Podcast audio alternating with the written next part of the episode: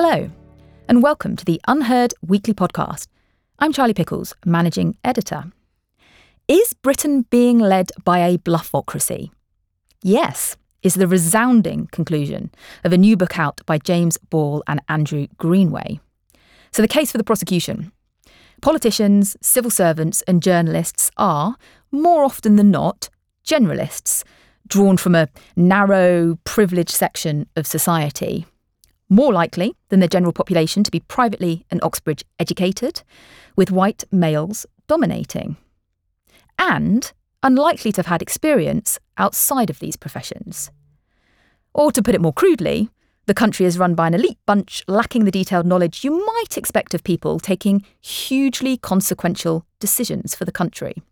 How to regulate AI, how to deliver Brexit, how to prevent cross border cybercrime now may not be the time for the gentlemen amateurs, as the book puts it. And yet, is it the job of politicians to be deep subject specialists? Don't civil service generalists help inject fresh thinking, allow policy dots to be connected across different specialisms? Aren't core skills anyway transferable? To discuss this, I am delighted to be joined by journalist and bluffocracy co author James Ball and UnHerd's associate editor Peter Franklin.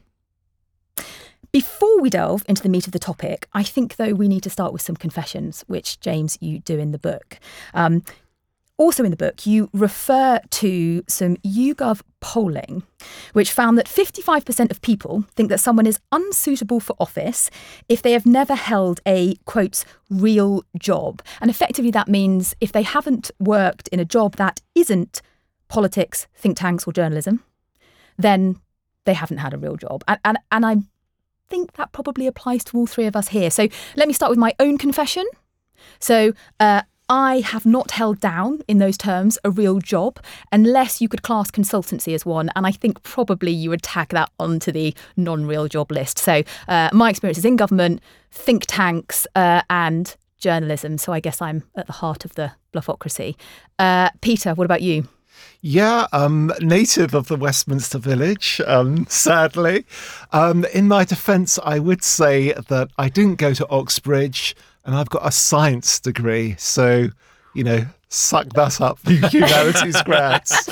okay, James, I'm, I'm afraid you are at the, the, the, the kind of the, the real kind I, of tip I, of the bluffocracy. I, I don't even have a real journalism job, let alone a real job, um, unless you can, you know. I, I, worked at Tesco when I was 18. Yeah, I worked, um, I worked at Boots and kind of summer that, jobs. That nearly counts. Yeah. Um, yeah. No, that's that's desperately fishing. Um, no, not not only have I been in the media bubble since graduating, uh, the course I graduated from was none other than PPE at Oxford, which is very much one of the villains of the book. Okay, so that's a great starting point for us. So, very briefly explain to us what does it mean to be part of the bluffocracy? You know, what, what are the symptoms of the bluffocracy?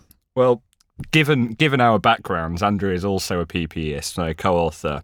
Um, we've sort of got to say this book's more of a confession than an expose, um, and it's essentially that not only do we have a sort of cultural bias towards people who are generalists, it's good talkers, you know, the right sort of chap with the right sort of chat, um, who can very quickly master the basics of a topic and sound convincing on it, but then who never get the real sort of knowledge. But what we think's beyond it, it isn't just a PPE rant, is that we've actually set up our institutions to favour those people and to actually punish general, uh, specific knowledge. If you want quick promotion as a minister, if you want quick promotion as a civil servant, if you want to be prominent as a journalist, the trick is not to specialise, and we say that's dangerous. Okay, so let's start then with politicians who really do come in for it um, in the book, uh, and I'm sure in many ways for good reason. Um, but but specifically, politicians that have made it onto the ministerial ladder. So either Secretary of State's running departments um, or kind of more junior ministers. What, James, is the problem here? So I actually don't blame sort of politicians for being bluffers. Like of anyone that we talk to, they're the ones with the best case for it. Their job is to communicate with the public and to sort of sell people on policies that often may be a bit, you know, a bit trickier than they look on the surface. The problem is that we when you become a minister, you're in charge of some incredibly complex departments and issues. And we don't really value people who grasp any of that. So they spend most of their time learning the very basics. And so you can take ministers that are regarded as quite competent and look at how they bounce around. You know, Sajid Javid started out as city minister, used to work in the city. That's quite a sensible move. But he then got moved to equalities, then DCLG, then business, now the Home Office. Can you imagine any other profession allowing you sort of in the space of six years to be, you know, a surgeon, then a lawyer, then a race car driver, you know, and then something else? It, we we wouldn't do it. We sort of recognise that jobs with a lot less responsibility than being a minister require expert knowledge. And because we do it in this mad way, because you have to be an MP to be a minister here, we have, you know, a pool of nearly 50 million adults in the UK and 20 cabinet jobs. If we could pick from the whole country, we'd have 2.5 million people for each cabinet job. We could really get someone who knows that field. Because Theresa May has to pick from 300 MPs, she's got 15 candidates per job uh, just for the cabinet. By the time you're at full ministers, it's one in four. And so we're giving really important jobs to often just whoever is in a suit and doesn't hate the PM too much. But Peter, I mean, is that a fair comparison? Because we're not asking the Secretary of State for Health to go and perform surgery in a hospital. You know, we're, not asking the Secretary of State or, or, a minister in the Department for Education to go and teach. Um, so, how far is it reasonable? How far is it needed for a politician in a ministerial role to have that deep specialism, um, to have that deep knowledge, or or is that not really the role of the civil servants? Whereas the politicians are there to set the vision. I think vision is important, but to have a vision that's worth it, you, you, you need a real love of the subject. You've got to have a, a real bee in your bonnet about it. And I think part of the problem is that ministers will breeze in from somewhere else without ever really having particularly thought about the subject or really be caring about it that much. But when you do get a minister who might not be, you know, um, you know, someone like Michael Gove, for instance, um, controversial minister at education, but he made changes, right? No one's doubting that. That he did challenge the the the so-called blob that that was running policy. He was an effective minister. Um, but he came to the job with with a real passion for the subject. But surely partly how he could do that was was by not James being a specialist steeped in the kind of, you know, the sort of group think of coming from an area. I think I think you have a lot of areas where you have big gaps in policy, but you know, I tend to think statistically and I just think if someone comes in with a poor vision of what they're doing, they can implement things badly or they can make decisions that in the end you know, a surgeon, if they are incompetent, may kill three or four people more than a better surgeon would. If ministers allocate money in the wrong place or sort of don't understand their areas or don't understand the issues, they could put far more lives at risk. Now, I'm sure that's not how they think about it because you'd drive yourself mad, but I think we should value expertise. And I think most countries try to. You know, a lot of countries don't appoint from their legislature and it sort of would seem mad to, and it does seem mad to a lot of people who didn't grow up here, that someone can be running the health service one day and the armed forces the next. I mean, because we're used to it, it feels okay. But when you step back, you sort of go, why on earth did we ever think this system was a good idea? And I, could I just sort of come come back on that and say, give the example of Theresa May. I think she is the first ever prime minister to be a geography graduate, right? You would think that given the housing crisis, a geography graduate would be in a really good position to know what was wrong with the planning system and especially with spatial policy like the London Green Belts, right? In fact, Theresa May is one of the big obstacles to reform of housing and planning policy. So I'm not sure that expertise um, or at least theoretical expertise necessarily makes the difference that James would like it to do. But I think that passion for a subject does. I think real expertise, though, does require passion and does require you to have worked on it. You know, uh, if Theresa May had been someone who had worked in housing or local groups and that for 20 years, I would then class her as an expert, just having studied it sort of as a way to be in Oxford 30 years previous. I, am not sure I would class her as an expert. Um, I mean, but I, I do I do absolutely, I think, agree with you that expertise isn't enough. You do need someone who has a plan, has a vision, has some passion. Um, but I would like both. I don't think that sets the bar too high. It would be they they need access to it certainly. Let's think though. Um, of the other factors that might also come into play here. So, you know, let's say we have an individual who has a decent grasp of their brief. You know, let's not get too excited. They're not an expert, probably, if they're drawn from the current cohort of politicians. But, you know, let's say they've got a decent um, grasp of the brief. As Peter's saying, they've got a passion for improving things and changing lives. What about, though, the grenade that number 10 throws in and says, no, no, no, no, we need a quick win, so we're going to do this policy, get on with it? What, what about the role of um, the Treasury? Uh, in policy making that sort of hangs as this kind of black cloud. I mean, are we are we fixating too much on individual ministers and not the system within which they're working. And Peter, you've you've worked in government. You know, does that sound familiar to you? It certainly does. And uh, reading uh, uh, the book, I see the reference to junior ministers that aren't empowered to make a difference. They're just there expected to um, process a policy that is decided elsewhere. I agreed with that but it's it, it's it's worse than you say. It's cabinet ministers too. Um, you know, you, you will in most of the cabinet roles. The policy is mostly decided from two places, number 10 and the Treasury. And there's very few cabinet ministers that are truly um, uh, masters of their own destiny. And and that i think is the problem. You know it doesn't matter that they if they have knowledge or not they, they don't have the input into the major decisions. I can certainly remember when I was in uh, DWP, the Department for Work and Pensions, which is, is all the kind of welfare and, and benefits. Um, and, you know, half the policies in the coalition government that, that we had to implement came directly from George Osborne. You know, they weren't things that we believed in, they weren't things we wanted to do. We pushed back heavily against the Treasury on doing them. And yet, that's where the power was, as Peter's saying. I mean, it's always hard in politics to separate cause and effect. And uh, I think one of the things we really try and discuss in the book is this chronic short termism. And I think the short termism helps fuel actually number 10 and Treasury controlling it. Mm. You know, we often talk about Britain being too centralised. People tend to be talking about devolution when they say that, and I'm not sure I agree with them there. Where we are far too centralised is that we don't even spread power across 20 ministries.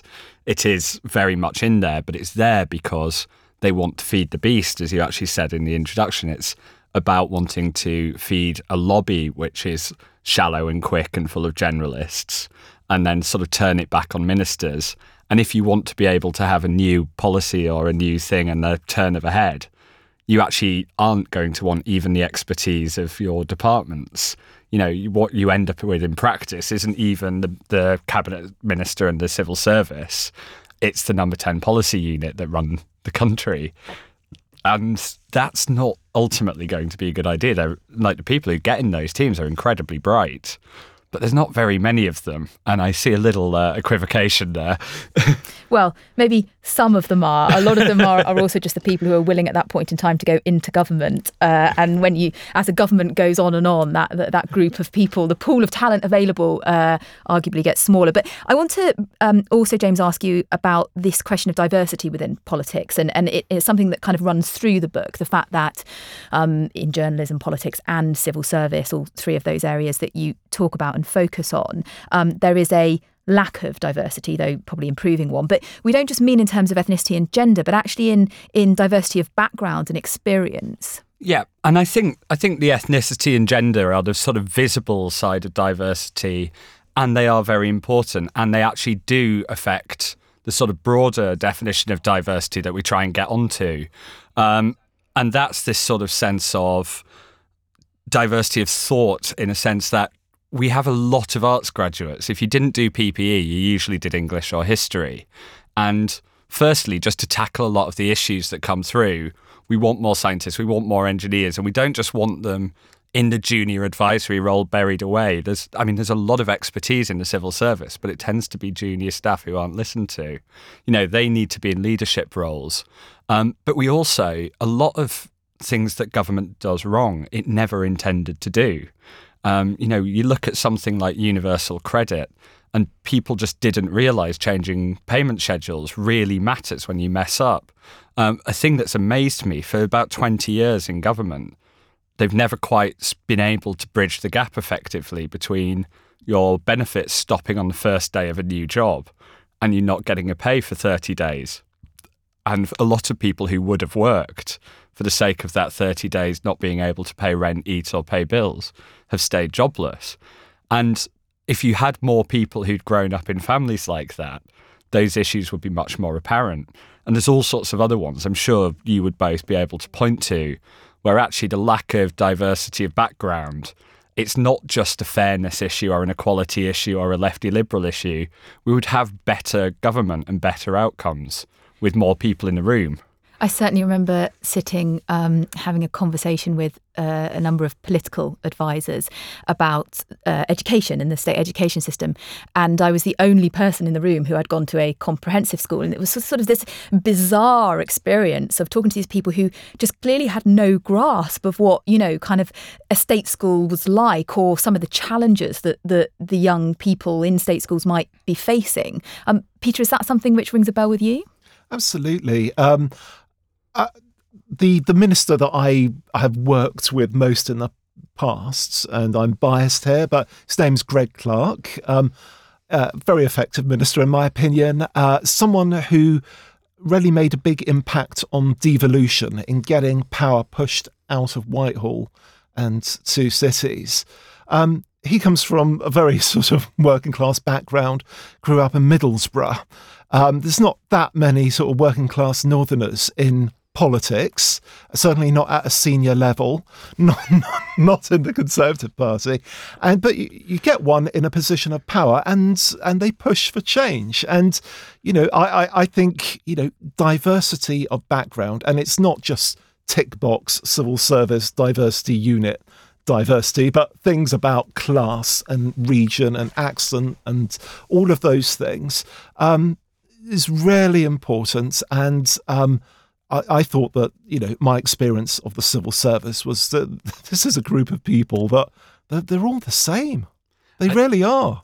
I think if you had more Northerners in either the media or uh, in government, the the state of Northern trains and transport would be a much bigger issue. Yes, I mean it's genuinely astonishing how much coverage and how much political time you see on southern southern railways and southeastern compared to the state of North the North's infrastructure. It's genuinely stunning. Yes. But it took decades to even get a sort of tra- a, a northern-based transport agency that was independent of of, of Whitehall. You know, what, what on earth is it about the culture of this country's governance that allows that stops basic devolution from happening for for generations, literally? Great example there, Peter. We're going to be looking at the civil service in the second half of this discussion. Uh, we'll be back in just a second. Hello, I'm Peter Franklin, co presenter of UnHerd Shorts, a bite sized podcast about big ideas. Too busy for in depth journalism? Then listen to us unpack the articles that really matter without wasting your time. UnHerd Shorts, going deeper, faster. Subscribe now wherever you get your podcasts. Okay, so we have picked apart our politicians and why our current structure doesn't work particularly well. But what about the civil service? Now, um, for those people who perhaps are a, little less familiar with what the civil service does, this is really the heart of the government machine. You know, this is these are the people that are really doing the nuts and bolts design of public policies. So, what's going to happen in the health service? You know, what the education system looks like, how we deal with crime, um, defence, etc. Um, and then come up with a delivery plan for actually executing. And James, you point out that you know there is this kind of um, common view put forward that the civil service is a sort of Rolls Royce service, i.e., it's fantastic, it's top notch, it's top of the range. Uh, but you slightly uh, wittily retort that yes, it is if we're thinking about a 150 year old car. What do you mean by that? Well, it's 150 years since the civil service uh, last had any decent reform. Um, I should flag in 1968, there was a big report that listed almost every criticism that we do in the book. Uh, which the civil service very smoothly and uh, you know speedily uh, dropped. Tucked under the table. absolutely nothing with. And I actually, the politician thing is arguable. You can sort of make a case for they're amateurs almost. They're setting the direction outside to see more of the game. I don't believe that, but the thing that makes that argument work is this idea of a permanent civil service. They don't come and go with ministers, they don't come and go with governments. They are the sort of neutral people who, as you say, get the job done. So they're meant to be the experts. They're the sort of people behind the scenes that keep the wheels on the wagon. And there are a lot of specialists who sort of stay in a fairly junior job, usually in a different building to the minister, and know every detail about a certain area of government. They're not the ones that have the ear of the ministers, and they're not the ones that tend to shape the decisions. So, the civil service that's meant to be where your institutional knowledge is, where your expertise is, that can spot it, are often moving around as much or more than the ministers that they serve. Um, Andrew, who I um, wrote the book with, uh, joined the senior civil service, the top grade of it, by 27. And he did it by jumping around six different departments very opportunistically. He knew that you need a bit of time in a ministerial private office. He knew that you needed some time in the cabinet office. But then to get the step up, you needed to move into a less glamorous department. And so, you know, when he was doing those, did he care about any of the briefs he followed, or was he like knowing that he was going to be there for nine months? But did that make him worse at his job? I mean, would he say I was a bad civil servant because of that? Uh, I think he would say some of the policy areas could have been better served. Um, I mean, I will say he's a bad civil servant for that, and you know, live with the consequences. But um, you know, it's built into civil service culture that if you want to rise, you need to do that. The fast stream, which is sort of where you can join as a graduate and you're sort of on track for management. You know, it's sort of how you flag yourself in it. You have to do four different postings in two years. If that doesn't sort of institute a short termism and an idea that you have to move to thrive into you, I don't know what does. And so you end up with sort of two problems with the civil service. You have the kind of internal politics of how you rise in it. And then almost the name warns you of the other problem. You can have someone quite experienced who's managing a huge budget, might have a few hundred staff, and who is ostensibly quite senior, who will never come into contact with e- even their junior ministers.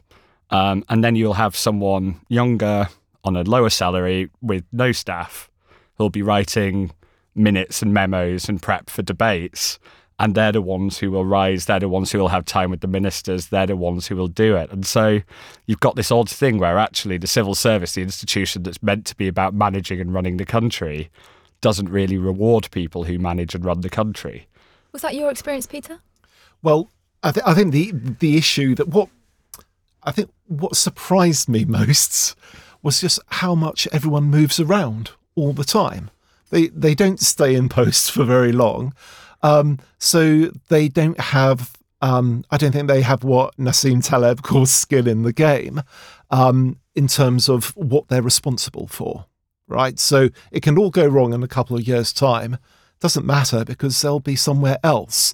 What they do, where they do have skin in the game, however, is upsetting other civil servants further up the chain of command because these people might determine, may well be determining their future promotional prospects.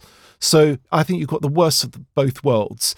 Um, no kind of direct um, consequences for what you get wrong in what you're managing at the time, but a disincentive to taking on um, other bits of the civil service that are failing. But isn't there a broader cultural question here, um, which is more around, and certainly I would say I experienced this when I was in government that there's just a general reluctance to sort of be accountable, to kind of take responsibility. And there's, you know, I can remember pretty much every email I would receive would have sort of 25 other people copied in, I mean, at minimum. Um, and there's a sort of kind of covering your ass kind of approach to this. Um, and that's not necessarily about moving round, that's, that's the culture that's being set.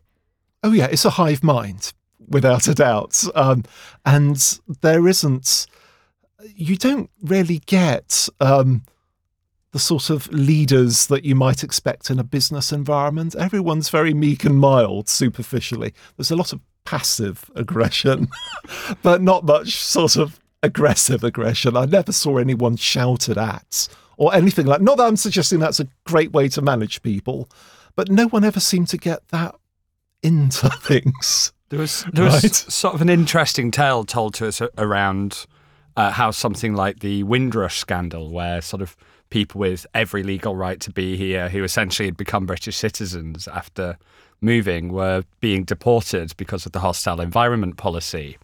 And uh, this sort of former Home Office civil servant was telling us, well, everyone who will have been involved in the creation of that policy, there's every chance someone in a room will have raised it and they'll have had some kind of plan or thought in place.